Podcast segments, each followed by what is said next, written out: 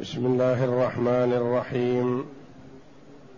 الحمد لله رب العالمين. والصلاة والسلام على نبينا محمد وعلى آله وصحبه أجمعين. وبعد. بسم الله. أعوذ بالله من الشيطان الرجيم. ما أفاء الله على رسوله من أهل القرى فلله وللرسول ولذي القربى واليتامى والمساكين والمساكين وابن السبيل كي لا يكون دولة بين الأغنياء منكم. وما آتاكم الرسول فخذوه وما نهاكم عنه فانتهوا واتقوا الله إن الله شديد العقاب. هذه الآية الكريمة من سورة الحشر. جاءت بعد قوله جل وعلا وما أفاء الله على رسوله منهم فما أوجفتم عليه من خيل ولا ركاب ولكن الله ولكن الله يسلط رسله على من يشاء والله على كل شيء قدير ما أفاء الله على رسوله من أهل القرى فلله وللرسول ولذي القربى الآية. هذه الآيات من سورة الحشر التي يسميها ابن عباس رضي الله عنهما سورة النظير أو سورة بني النظير لأن هذه الطائفة من اليهود كانت في المدينة عاهدهم النبي صلى الله عليه وسلم على أن لا يحاربهم ولا يحاربوه ولا يعينوا عليه عدوا. فنقضوا العهد فحاصرهم النبي صلى الله عليه وسلم فألقى الله جل وعلا الرعب في قلوبهم. فطلبوا أن ينزلوا على حكم رسول الله صلى الله عليه وسلم على أن تحقن دماؤهم. فصالحهم النبي صلى الله عليه وسلم على أن يخرجوا من المدينة ويحملوا معهم ما استطاعوا من حمله دون السلاح. فلا ياخذوا منه شيئا. وخرجوا إلى الشام.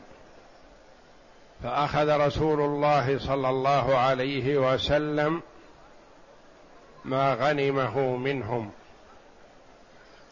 وأخذها لنفسه صلى الله عليه وسلم لم يقسمها بين المحاصرين لبني النضير ثم إن النبي صلى الله عليه وسلم قسم كثيرا منها في المهاجرين لأنهم خرجوا من مكة وتركوا أموالهم وكان إخوانهم الأوس والخزرج الأنصار رضي الله عنهم يساعدونهم ويقومون بمؤونتهم. فأعطاهم الرسول صلى الله عليه وسلم ما أعطاهم من هذا من أجل أن يكفوا أنفسهم فلا يحتاجوا إلى الأنصار. ولم يعطي أحدا من الأنصار سوى ثلاثة شيئا لحاجتهم وفقرهم فقد أعطاهم. وهذا المسمى بالفيء. والفيء غير الغنيمة. فالغنيمة ما أخذه المسلمون من الكفار بالقوة بالضرب والحرب والسلاح.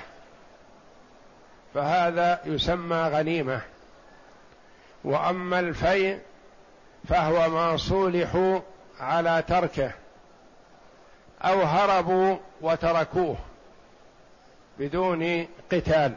والله جل وعلا أنزل في المغانم والفيء ثلاث آيات في كتابه. قوله جل وعلا وما أفاء الله على رسوله منهم فما أوجفتم عليه من خيل ولا ركاب ولكن الله يسلط رسله على من يشاء. والله على كل شيء قدير. هذه واحدة. والأخرى قوله جل وعلا الآية التي بعدها ما أفاء الله على رسوله من أهل القرى فلله وللرسول ولذي القربى واليتامى والمساكين وابن السبيل كي لا يكون دولة بين الأغنياء منكم. وما آتاكم الرسول فخذوه وما نهاكم عنه فانتهوا واتقوا الله إن الله شديد العقاب. هذه الآية وهي التي معنا اليوم. والآية الثالثة هي الآية التي في سورة الأنفال في مبدأ الجزء العاشر في قوله تعالى واعلموا أن ما غنمتم من شيء فأن لله خمسه وللرسول ولذي القربى واليتامى والمساكين وابن السبيل إن كنتم آمنتم بالله وما أنزلنا على عبدنا يوم الفرقان يوم التقى الجمعان. الآية. هذه ثلاث آيات. الآية الأولى هذه في الفيء. والآية الثالثة الأخيرة التي في سورة الأنفال هذه في الغنائم. والآية الوسطى الثالثة قال بعض المفسرين هي تابعة للآية الأولى مبينة لمصرف الفيء. وقال بعض المفسرين هي تابعة للآية التي في سورة الأنفال. وهل هي منسوخة أو غير منسوخة؟ قولان. فالآية الأولى صريحة في الفيء الذي عاد إلى المسلمين بدون قتال. والآية الثالثة التي في سورة الأنفال صريحة في المغنم الذي أخذه المسلمون من الكفار بالقوة وبالحرب والضرب وأعمال السلاح. والآية الثالثة الوسطى هي قال بعضهم هي تابعة للأولى الفيء بيان لمصرف الفيء. وهذا هو قول كثير من المفسرين. وقيل هي تابعة للآية التي في سورة الأنفال في المغانم وهل هي منسوخة أو لا؟ قولان. وذلك أن الآية الأولى صريحة كل الصراحة في الفيء. وما أفاء الله على رسوله منهم فما أوجفتم عليه من خيل ولا ركاب يعني رجع إليكم بدون حرب ولا ضرب. والآية التي في سورة الأنفال فيها صراحة أنها في المغنم واعلموا أن ما غنمتم يعني أخذتم بالقوة. وهذه الآية بينهما ذكر فيها الفيء ولم يذكر فيها لا قتال ولا عدم قتال. من هنا نشأ الخلاف بين المفسرين. منهم من قال هي تابعة للآية الأولى مبينة لمصرف الفيء أن الرسول عليه الصلاة والسلام يأخذ منه ما شاء ويصرفه في يصرف خمسه في هذا المصرف الذي بين.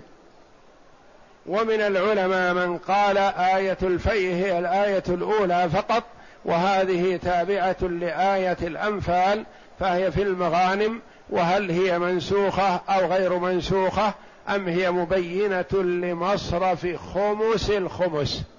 فالفيء كله للنبي صلى الله عليه وسلم يأخذ منه ما يحتاج ويصرف بقيته في المصارف الشرعية التي يراها والآية الثالثة التي في سورة الأنفال هي في المغنم وبينها الله جل وعلا بين مصرفه فقال واعلموا أن ما غنمتم من شيء فأن لله خمسه وللرسول ولذي القربى فالغنيمة يؤخذ منها الخمس فقط والخمس يقسم على هذه الخمسة الرسول وذي القربى واليتامى والمساكين وابن السبيل.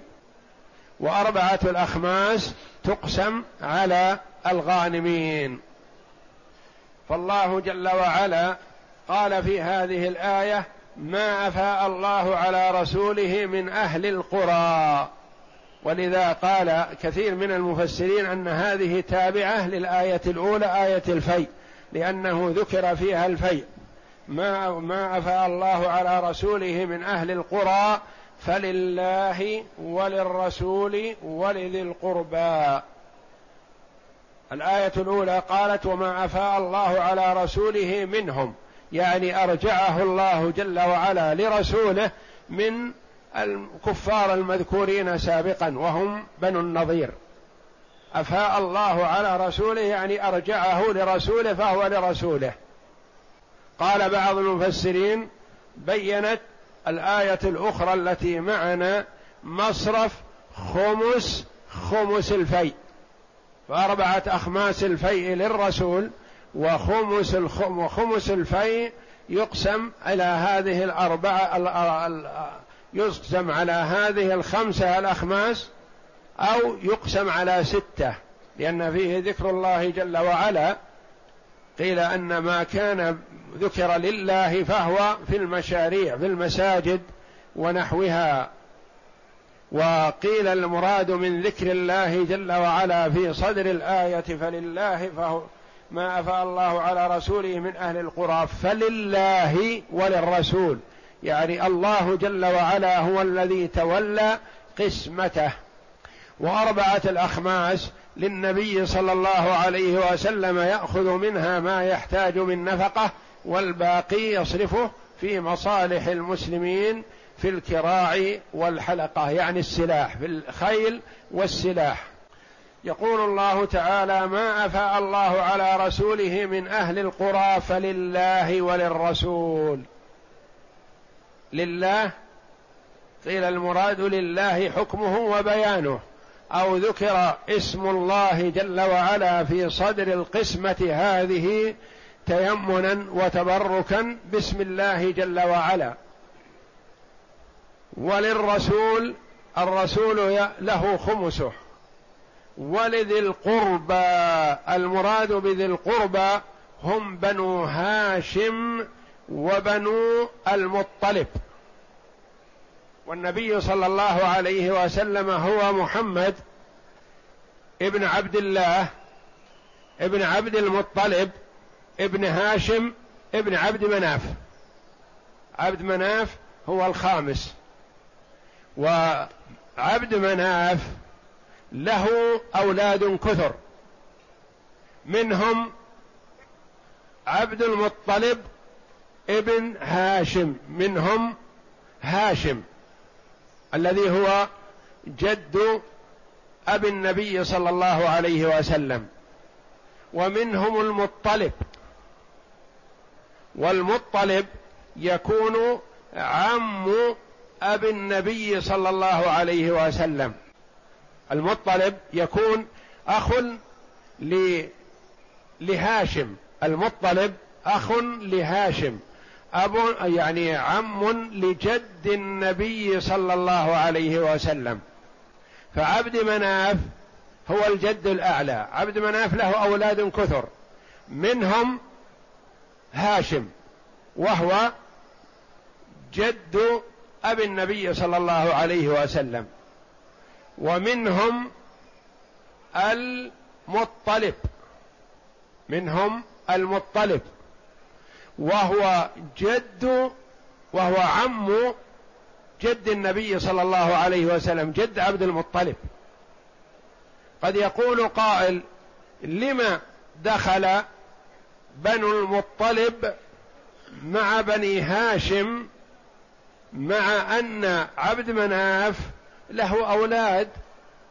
كثر ما دخل منهم مع بني هاشم الذي هم الذي هو جد النبي صلى الله عليه وسلم إلا بنو المطلب. لما دخلوا هؤلاء البيت حرموا من الصدقة بأمر النبي صلى الله عليه وسلم تشريفا لهم وتكريما لأنهم ما فارقوا النبي صلى الله عليه وسلم في جاهلية ولا إسلام.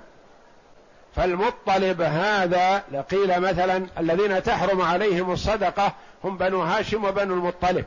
بنو المطلب ليس المراد عبد المطلب وإنما المطلب هو أخو هاشم. وهاشم هو جد ابي النبي صلى الله عليه وسلم. أو تقول أبو جد النبي صلى الله عليه وسلم أبو عبد المطلب. فالرسول صلى الله عليه وسلم أكرم آله الذين هم بنو هاشم ما جعل لهم شيئا من الصدقة لأن الصدقة هي أوساخ الناس وأوساخ الأموال. فالرسول صلى الله عليه وسلم وآله مكرمون عن الأخذ منها. ومعهم بنو المطلب لأنهم دخلوا معهم حينما قاطعت قريش كلها قاطعت بنو هاشم. فدخل معهم بني المطلب في المقاطعة. وصار منهم حمية لبني هاشم ودخلوا معهم دون بقية أولاد عبد مناف فلم يدخلوا بل ممن حارب النبي صلى الله عليه وسلم. فالصدقة والزكاة الواجبة وهذه ما تحل لبني هاشم ولا لبني المطلب. فعوضهم الله جل وعلا ورسوله صلى الله عليه وسلم بأن جعل لهم نصيبا في المغنم وفي الفيء. ولذا قال جل وعلا ما أفاء الله على رسوله من أهل القرى. المراد بأهل القرى قيل بنو النضير وبنو قريضه وفدك وغيرها من القرى المجاورة لمكة والقريبة من النبي صلى الله عليه وسلم والتي انقادت وأذعنت بدون حرب.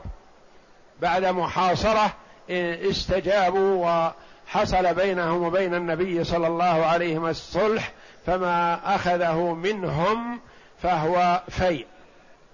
فلله وللرسول ولذي القربى يعني قربى الرسول صلى الله عليه وسلم. والنبي صلى الله عليه وسلم فسر ذوي القربى بأنهم بنو هاشم وبنو المطلب. واليتامى اليتيم من بني آدم هو من فقد أباه قبل الحلم. يقال له يتيم. واليتيم من البهائم من فقد أمه. لأن البهيمة حاجتها إلى أمها أكثر ولا تعرف أباها. وبنو آدم حاجة الولد إلى أبيه أكثر لأنه هو الذي يقوم عليه وهو الذي يربيه وهو الذي ينفق عليه ويتولاه. فمن فقد أمه لا يقال له يتيم ما دام أبوه موجود. والمراد باليتامى الفقراء الذين هم من الفقراء. أما اليتيم الغني فلا فليس له شيء. لأنه قد يكون بعض اليتامى أغنى من كثير من الأغنياء بما ورثه وبما له من أموال. واليتامى والمساكين الذين هم الفقراء من غير اليتامى. وإذا ذكر المسكين وحده شمل الفقير والمسكين. وإذا ذكر الفقير وحده شمل الفقير والمسكين. وإذا ذكر معا كما قال الله جل وعلا إنما الصدقات للفقراء والمساكين. فقيل الفقير أشد وأكثر حاجة من المسكين. وذلك أن الفقير كما عرفه بعضهم من لا يجد نصف الكفاية. من يجد أقل من نصف الكفاية يقال له فقير. فإذا وجد نصف الكفاية ولم يجد الكفاية كاملة يقال له مسكين. فمثلا الكفاية المراد الكفاية السنوية؟ لأن الزكوات سنوية. فالمرء مثلا إذا كانت نفقته السنوية 12 ألف. ما يحتاج إليه من مأكل ومشرب ومسكن مثلا 12 ألف سنويا. فإذا كان عنده أربعة آلاف يقال له فقير لأنه أقل من نصف الكفاية. إذا كان عنده خمسة آلاف يقال له فقير. إذا كان عنده ستة آلاف يقال له مسكين وهو الذي وجد نصف الكفاية. وإذا كان عنده عشرة آلاف يقال له مسكين. عنده أحد عشر ألف يقال له مسكين. عنده اثنا عشر ألف يقال له غني. لا فقير ولا مسكين. ما دام عنده الكفاية فلا يحل له أن يأخذ من الزكاة. ما دام عنده ما يكفيه لسنة وليس مدين فهو غني وليس بفقير وليس المراد 12 ألف لكني أنا قلت هذا من باب التقريب والتحديد. وإلا الكفاية تتفاوت من زمن إلى زمن ومن وقت إلى وقت ومن بلد إلى بلد بحسب الأجور والنفقة وقيم آه، المأكولات والمشروبات وما يحتاجه المرء. أحيانا تكون الكفاية مثلا في السنة أربعة آلاف تكفي. في بعض الجهات والبلدان مثلا. وأحيانا ما تكفي العشرين الألف مثلا في السنة وهكذا. وإذا ذكر المسكين وحده كما في هذه الآية فالمراد الفقير والمسكين. وهذا مثل الإسلام والإيمان. إذا ذكر معا فالمراد بالإسلام الأعمال الظاهرة والمراد بالإيمان أعمال القلوب. وإذا ذكر الإسلام وحده شمل الإسلام والإيمان. وإذا ذكر الإيمان وحده شمل الإسلام والإيمان. واليتامى والمساكين وابن السبيل. ابن السبيل هو المنقطع به. يعني نسب إلى السبيل الذي هو الطريق. يعني هذا ابن طريق. ما له أحد في البلد ولا له معارف ولا له أحد يلزم بنفقته. من أين يأكل؟ يعطى من الزكاة ويعطى من الفي. وابن السبيل كي لا يكون دولة بين الأغنياء منكم. الله جل وعلا تولى قسمة هذا الشيء بذاته. لغرض ما هو هذا الغرض؟ خشية أن يترك الأمر إليكم فيأخذه الأغنياء ويدعون الفقراء لأن الأغنياء أمكن ويتمكنون من أخذ ما يريدون والفقير مسكين. إن أعطي أخذ وإن, لا وإن حرم سكت. وقد لا يجد في بعض الأزمنة مثلا من يساعده والأزمنة تتفاوت. فالله جل وعلا قال قسم هذه القسمة كي لا يكون دولة. دولة بمعنى متداول. يتداوله الأغنياء. ينتقل من غني إلى غني يعني يتخذونه تجارة ويأخذونه لأنفسهم ويحرمون الفقراء. كي لا يكون دونه بين الأغنياء منكم. أجل أن يكون لعموم الفقراء والمساكين. وما اتاكم الرسول فخذوه وما نهاكم عنه فانتهوا. هذه آية جزء من هذه الآية جزء عظيم جدا. شمل سنة رسول الله صلى الله عليه وسلم. القولية والفعلية. ما أمر به وما نهى عنه وما شرعه. وما اتخذه وما وجه إليه صلى الله عليه وسلم. يقال شملت السنة كلها بجزء من آية. النبي صلى الله عليه وسلم أفصح بني آدم فهو أفصح العرب عليه الصلاة والسلام وأوتي جوامع الكلم. والقرآن أفصح وأفصح لأن القرآن كلام الله جل وعلا تكلم به سبحانه وتعالى. فهو ليس ككلام الخلق الخلق أو الناس.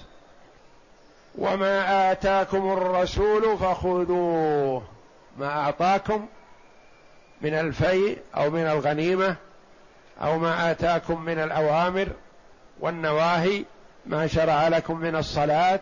من الزكاة من الصيام من الحج من الأوامر من النواهي فخذوه.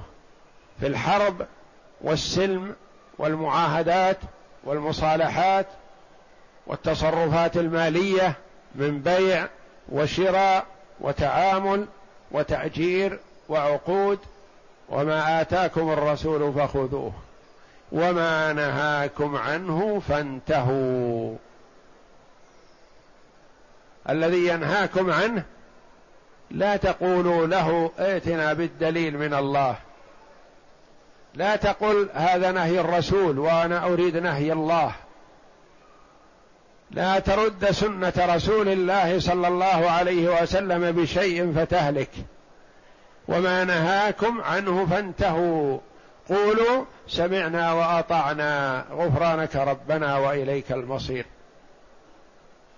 وما آتاكم الرسول فخذوه وما نهاكم عنه فانتهوا. يقول عليه الصلاة والسلام إذا أمرتكم بأمر فأتوا منه ما استطعتم. وإذا نهيتكم عن شيء فاجتنبوه. النهي يجتنب لا عذر لك. إلا في حالة الضرورة والضرر. وما آتاكم الرسول فخذوه وما نهاكم عنه فانتهوا. فعن ابن مسعود رضي الله عنه قال لعن الله الواشمات والمستوشمات والمتنمصات والمتفلجات للحسن. المغيرات لخلق الله. فبلغ ذلك الكلام امرأة من بني أسد يقال لها أم يعقوب. فجاءت إلى عبد الله بن مسعود رضي الله عنه فقالت بلغني أنك لعنت كيت وكيت لأن هذا اللعن خاص بالنساء وهي مندوبة النساء إلى ابن مسعود رضي الله عنه. بلغني أنك بلعنت كيت وكيت. قال وما لي لا ألعن من لعن رسول الله صلى الله عليه وسلم وهو في كتاب الله. لعني هذا أخذته من لعن رسول الله صلى الله عليه وسلم وهو في كتاب الله. لعن هؤلاء في كتاب الله. قالت لقد قرأت ما بين الدفتين. يعني ما بين الصفحتين الأخيرتين الأولى والأخيرة من كتاب الله. يعني من أوله إلى آخره. قرأته من الواشمات والمستوشمات والمتنمصات والمتفلجات. ما وجدت هذا؟ فقال لئن كنت قرأته لقد وجدته. يقول لو أن لو كنت قراتيه في تأمل لوجدتيه. أما قرأت وما آتاكم الرسول فخذوه وما نهاكم عنه فانتهوا. قالت بلى. قال فإنه قد نهى عنه. يعني نهى عنه الرسول وشملته هذه الآية. قالت تنهى عن شيء ولعله في بعض أهلك. تنهى عن شيء ولعله في بعض أهلك. قال ادخلي فانظري. تفقد أهله أهل عبد الله بن مسعود. فدخلت فنظرت فلم تجد شيئا فرجعت. فقال ماذا وجدت؟ هل وجدت حاجتك؟ قالت لا لا بأس. قال أو ما قرأت قول العبد الصالح وما أريد أن أخالفكم إلى ما أنهاكم عنه. لو وجدت ما طلبت ما اجتمعنا. يعني ما يمكن أن أبقي أهلي عندي وهم يخالفون رسول الله صلى الله عليه وسلم ويخالفونني. لو وجدت ما طلبت ما اجتمعنا. لأنه رضي الله عنه شديد الإنكار على أهله حينما يرى منهم شيئا من المخالفة. وهكذا ينبغي للمسلم أن يكون قيما على أهله. والله جل وعلا يقول الرجال قوامون على النساء بما فضل الله بعضهم على بعض وبما أنفقوا من أموالهم. ويقول النبي صلى الله عليه وسلم كلكم راع ومسؤول عن رعيته الرجل راع في أهل بيته ومسؤول عن رعيته. والمراد بهذا النهي الواشمات التي تعمل الوشم في غيرها والمستوشمات التي تطلب الوشم لها يعني تمد يدها أو تسلم جبهتها أو تسلم خدها للواشمة من أجل أن تضع الوشم. والوشم غرز الإبرة ثم وضع شيء من اللون الذي تريده ثم يثبت هذا اللون مع إذا خالط الدم وجمد على الجسم ثبت عليه. والمتنمصات التي تنتف شعر الوجه وما بين الحاجبين. والمتفلجات التي تبرد ما بين أسنانها بالمبرد. من أجل تجميل الأسنان. أما إذا كان التفليج لحاجة ضرورة ملحة كأن يكون الأسنان متراكبة وانكسر منها سن وأريد تركيب سن بدلة. ما يركب والأسنان متراكمة إلا ولا بد أن يفلج من هذه شيء ومن هذه شيء من أجل أن يدخل الشريط الماسك للسن المركبة. إذا كان هناك حاجة داعية لهذا فلا بأس فيزول التحريم. أما إذا كان للتحسين فهذا لا يجوز لأن فيه تغيير لخلق الله. واتقوا الله إن الله شديد العقاب. الله جل وعلا بين لكم الأوامر والنواهي وما يحل لكم وما يحرم عليكم وأرجعكم في بيان هذه الأمور إلى رسوله صلى الله عليه وسلم لأن الله جل وعلا عصمه من الخطأ واعلى مكانه بقوله تعالى وما ينطق عن الهوى إن هو إلا وحي يوحى. فالذي يتكلم به النبي صلى الله عليه وسلم وحي من الله جل وعلا يلقيه على لسان رسوله صلى الله عليه وسلم لكن ليس له أحكام القرآن. ويقول عليه الصلاة والسلام ألا إني أوتيت القرآن ومثله معه؟ فهو عليه الصلاة والسلام ما أعطي من بيان ما في الكتاب فهو يبين ما في كتاب الله جل وعلا لأن الكتاب العزيز فيه الإجمال في ذكر الصلاة. وما ورد في كتاب الله أن صلاة الظهر أربع وصلاة الفجر ركعتان. وما ورد في كتاب الله نصاب الإبل ونصاب البقر ونصاب الغنم وما ورد في كتاب الله مقدار الزكاة ولا أفعال الحج وإنما قال النبي صلى الله عليه وسلم خذوا عني مناسككم. وقال عليه الصلاة والسلام صلوا كما رأيتموني أصلي. فيجهل بعض الناس جهلا عظيما يقول أنا لا أقبل إلا ما ورد في كتاب الله.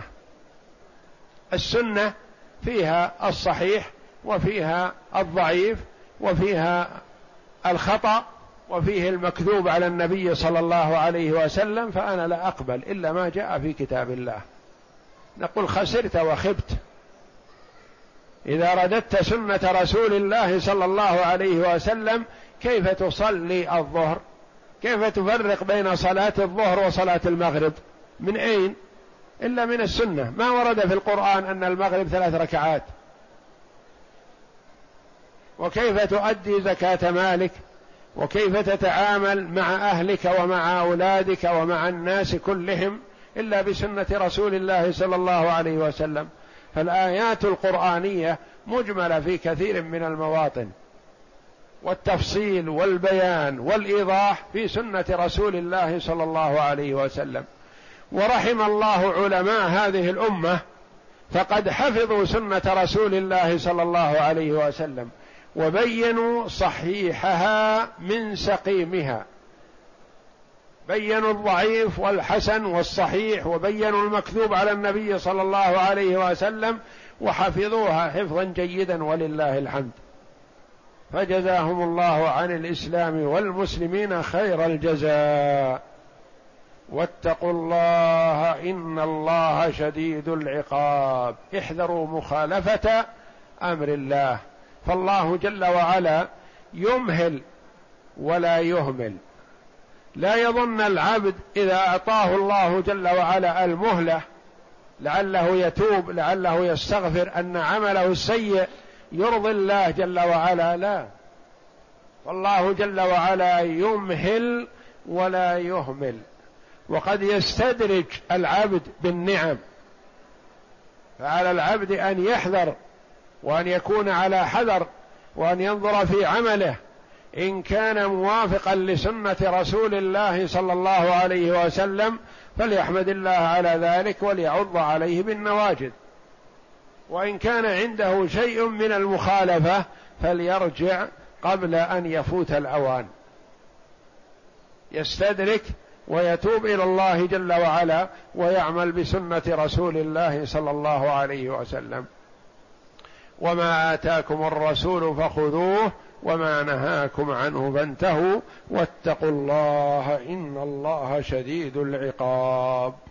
والله أعلم. وصلى الله وسلم وبارك على عبده ورسول نبينا محمد وعلى آله وصحبه أجمعين.